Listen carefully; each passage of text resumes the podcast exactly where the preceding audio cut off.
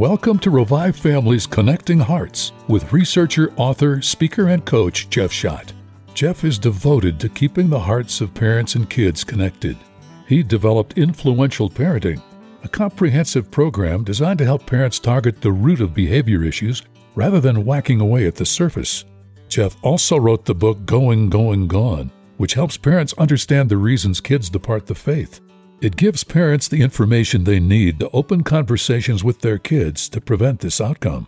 Learn more about Revive Family, its resources, and coaching for families at revivefamily.com. Welcome back to Revive Family's Connecting Hearts. I'm Jeff Schott, the founder of Revive Family, and it's great to be back with you this week.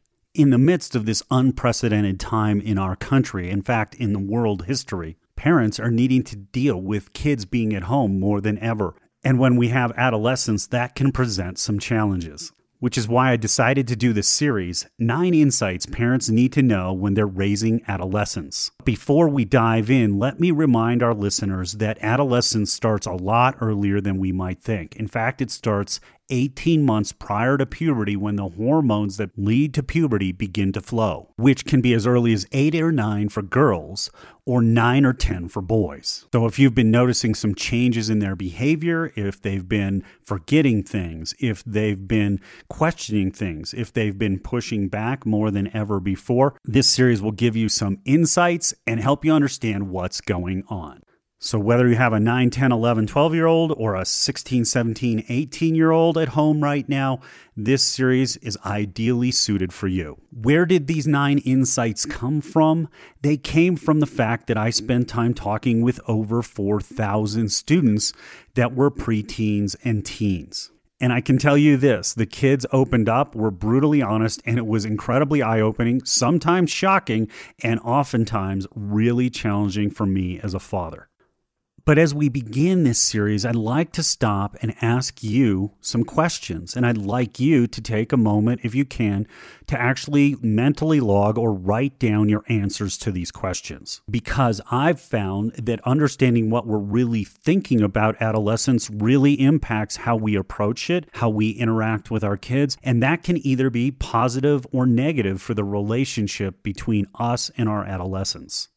The questions I'm going to ask you all relate to adolescence, and I want you to think of it in a 1 to 5 scale, where 1 is strongly agree and 5 is strongly disagree.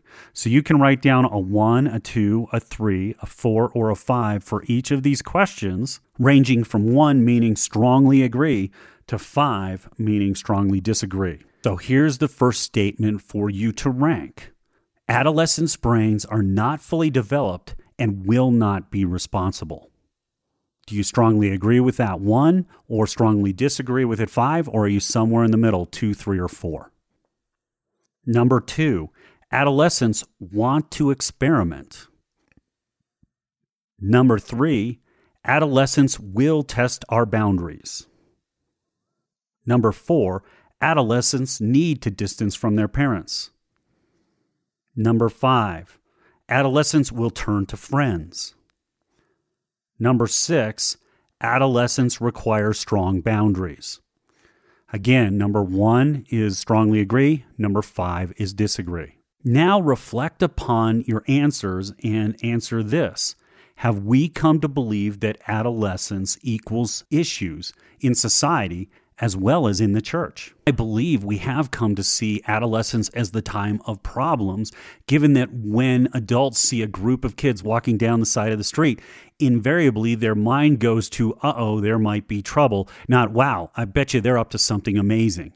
And why this is so important for us as parents is if we view adolescence in a negative light, it means that we have some trepidation, we have some fear as our kids approach adolescence, and we're going into it expecting negative things, which will influence how we communicate, how we interact, how we approach our kids.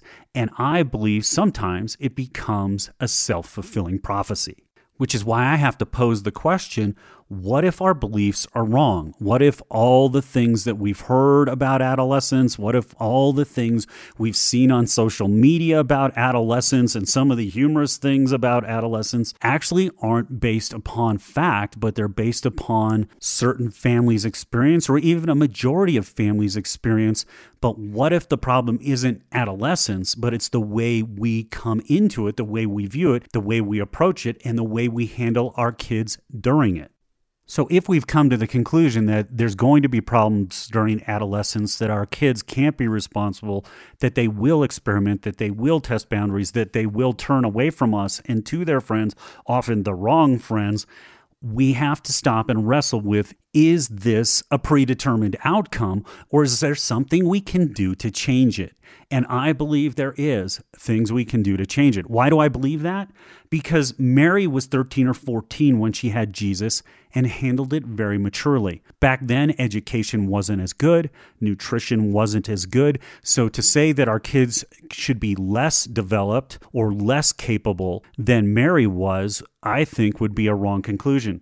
Because even in colonial times, we see that George Washington was out surveying the land by himself when he was 13 years old, and he handled it well. And if we step forwards in time to the founding of the Subway restaurant, Fred DeLuca opened his first Subway restaurant at the age of 17. Why is it over time we see examples of kids that handle challenging things, new things, scary things really well and really responsibly?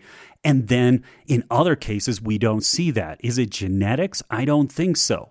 I think it's the way they were viewed and the way they were approached by their parents. Given my research with 4,000 kids and finding that rare 1 in 15, 1 in 20 kid that did things amazingly well, made great decisions, was incredibly responsible, and every time I found a very different relationship at work between them and their parent. And one of the questions we really need to wrestle with as parents is, does the world have more influence than we do? You hear it all the time. It's the schools that take our kids away. It's the movies. It's the media. It's the social media. It's the video games.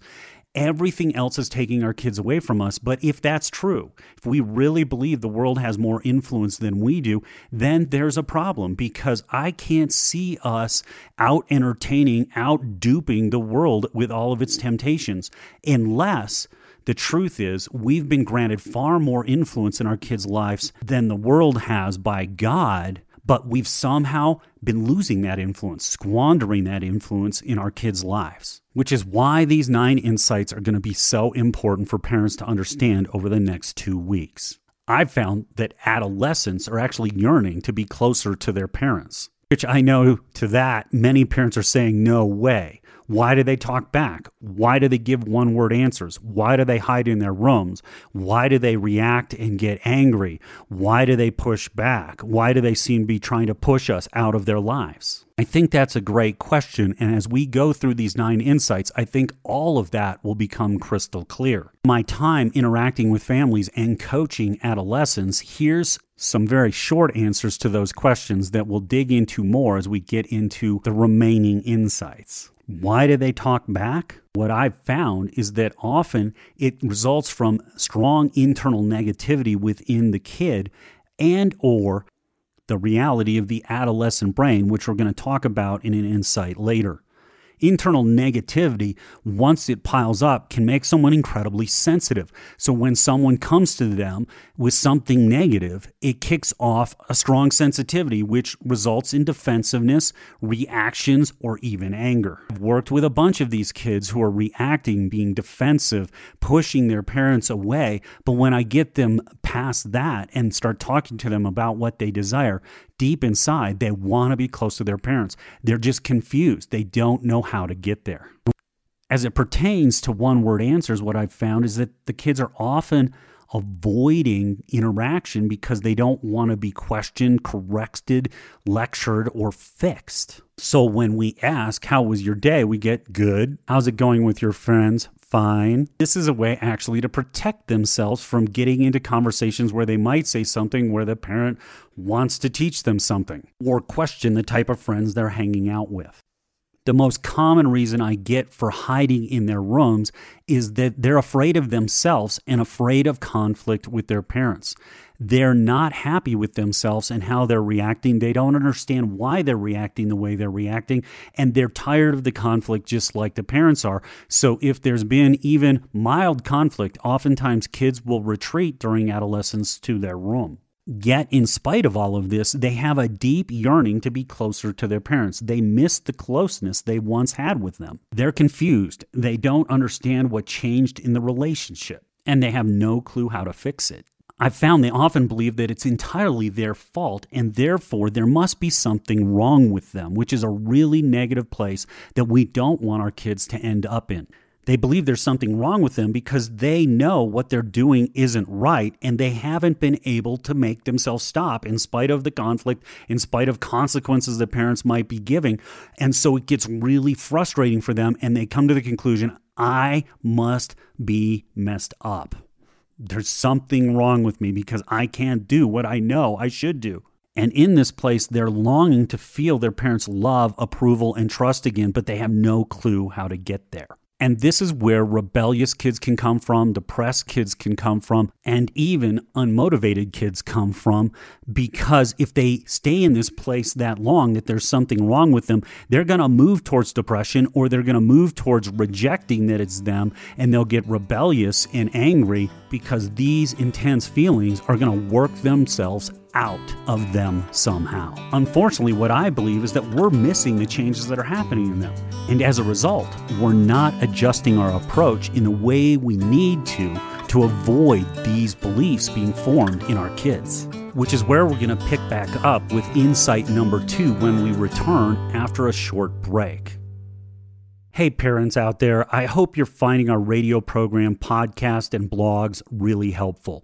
You can find them all at revivefamily.com. Back in November, our board voted to make all our resources free. So all our blogs, all our podcasts, even our Influential Parenting Academy and parent support phone calls as you go through that program are all available to you for free, because we want to short circuit the breakdown in the parent-child relationship that we're seeing happen so much in our society today. So please go to revivefamily.com, sign up at the bottom of the page, and what you'll get is a weekly summary of the different resources that we release during that week. And if you create a login, you'll have access to a number of other resources, including our Influential Parenting Academy.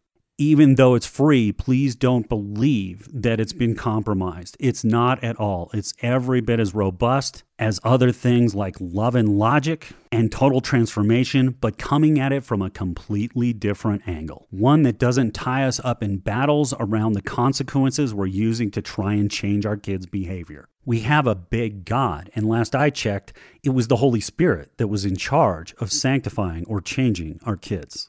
So go to revivefamily.com today, go to products, click on Influential Parenting, and sign up today. It's free. You'll be glad you did. Welcome back to Revive Family's Connecting Hearts. I'm Jeff Schott, the founder of Revive Family, and we're continuing in the program 9 Insights Parents Need to Know to Raise Adolescents. And we're picking up with insight number 2.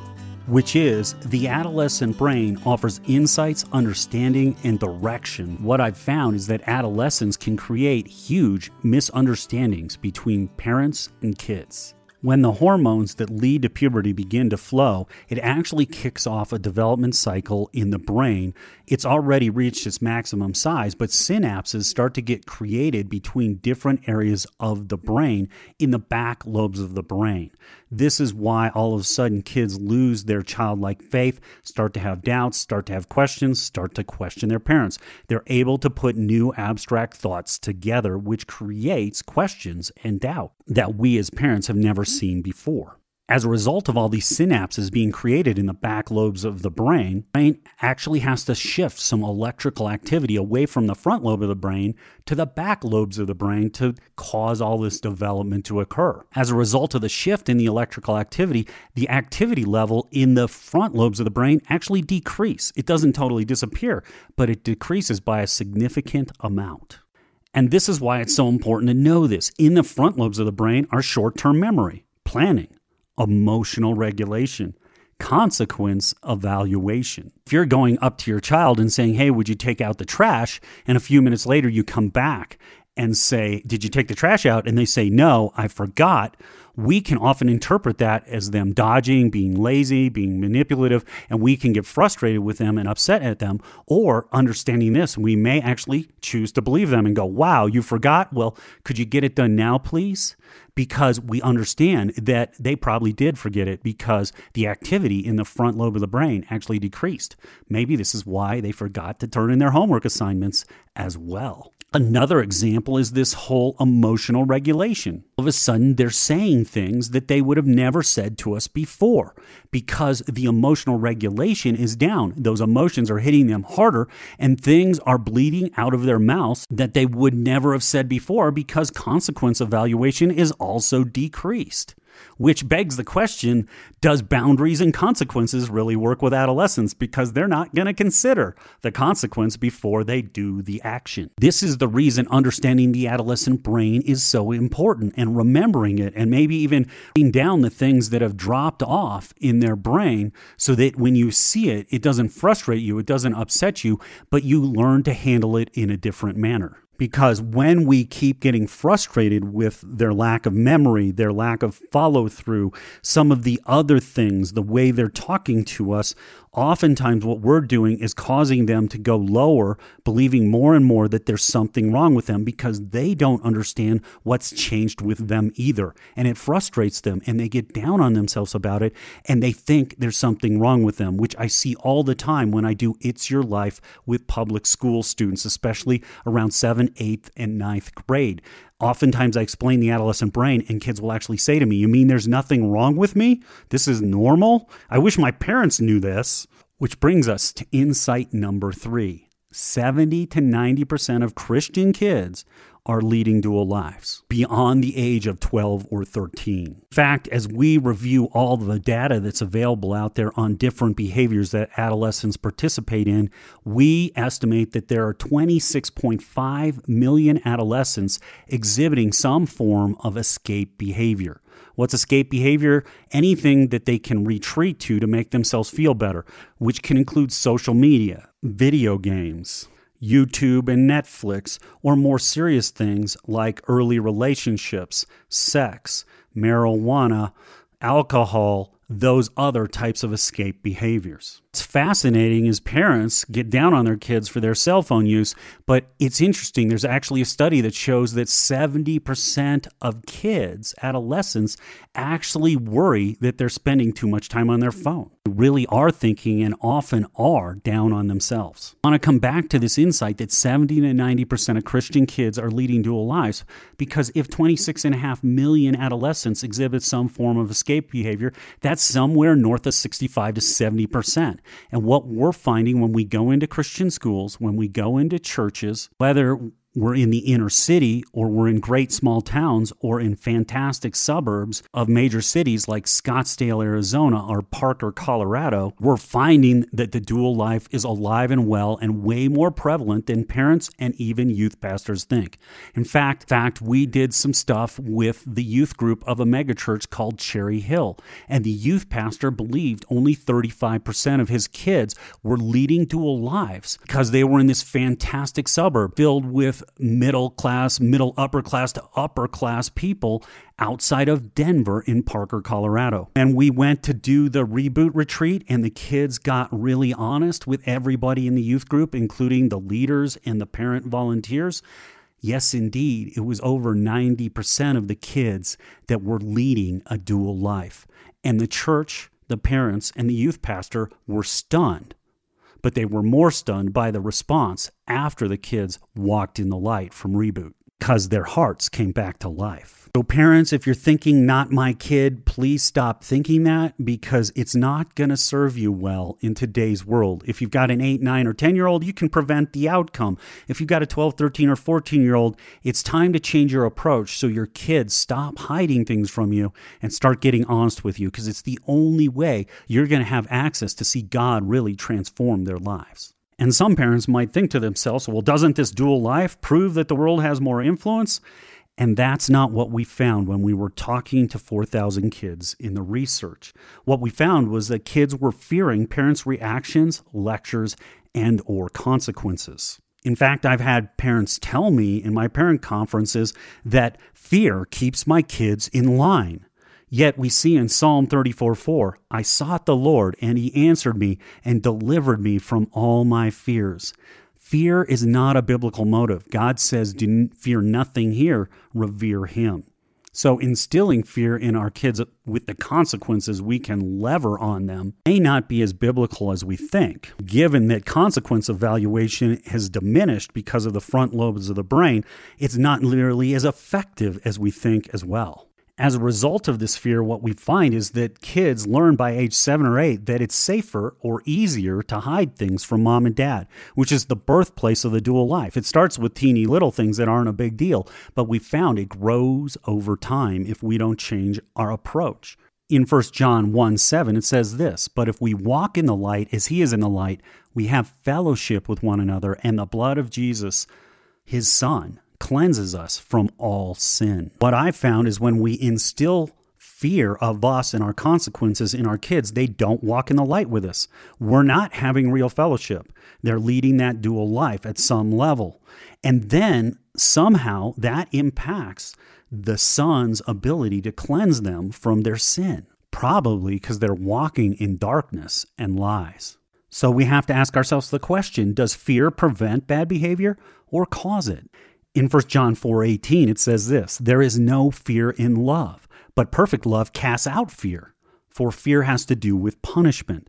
And whoever fears has not been perfected in love." No, this goes so against so much of what we've been raised to believe, so much of what we've been taught in the parenting world, in the psychological world, with behavior therapists. We really think about it. Would we be following God and seeking to see our lives changed if every time we had a wrong thought, said something wrong, did something wrong, we were punished by God? Or is it his love and his grace and his forgiveness, past, present, and future, that draws us closer and gives us the desire to want to change? I've seen this to be true with my kids. Kids desire to please their parents, but it's fragile and can easily become an act. Now I'm coaching 3 different adolescents, age 14 to age 17, who are so tired of acting. It's exhausting. It's led to them doubting themselves, getting negative about themselves. It's led to depression and anxiety in all 3 of them. Acting to keep their parents happy, to not have conflict, to try and meet their expectations, even though they're leading horrendous dual lives behind the curtain of school and friends. I think we see how fragile this actually is when we look at Matthew 15:7-9.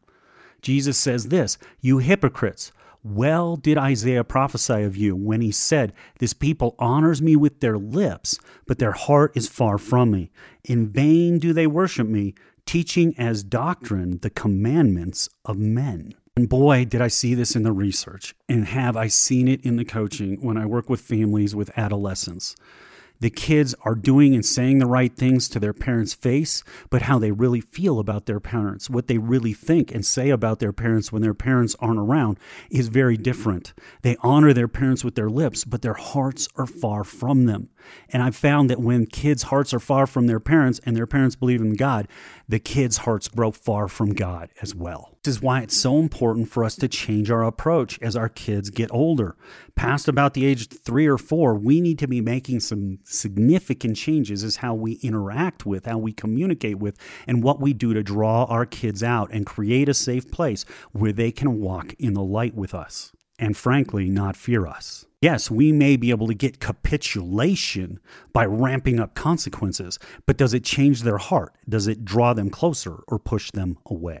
Which brings us to insight number 4. Discipline does not mean what we think it means. In fact, last week I was talking to a mom that called us after our radio program. We were having a great conversation about what she was struggling with her 5-year-old. And at one point in the conversation, she said, "Well, what about the verse, spare the rod, spoil the child?" And I kind of laughed, and she said, "Why are you laughing?" I said, "I once believed that was a verse as well. In fact, I put it in my book, Going, Going, Gone, about why kids were leaving the faith, leaving the church. Couldn't find the verse reference for it, so I sent it to Nav Press, believing their editors would fill it in. And they contacted me back in 10 days asking, Jeff, we know this is a verse, but we can't find it. Can you please fill in the verse reference?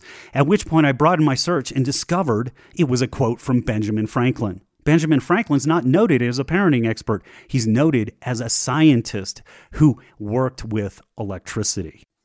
And we're going to continue this conversation about discipline and what it really means in next week's program as we continue in this series, 9 Insights Parents Need to Know to Raise Their Adolescents. Sorry for the cliffhanger. I don't normally do this, but we're out of time. And so I look forward to being back with you next week with Revive Families Connecting Hearts. Have a great week. That's it for this edition of Revive Families Connecting Hearts with Jeff Schott. We'll return again soon with another program designed to help you become a wiser, more effective, more influential parent. Jeff's website is revivefamily.com. Revive Families Connecting Hearts is produced in association with Faith Radio. Jeff Schott is a pastoral counselor and coach. He is not a licensed healthcare professional. What you've heard is not a substitute for seeking professional, medical, or psychological support.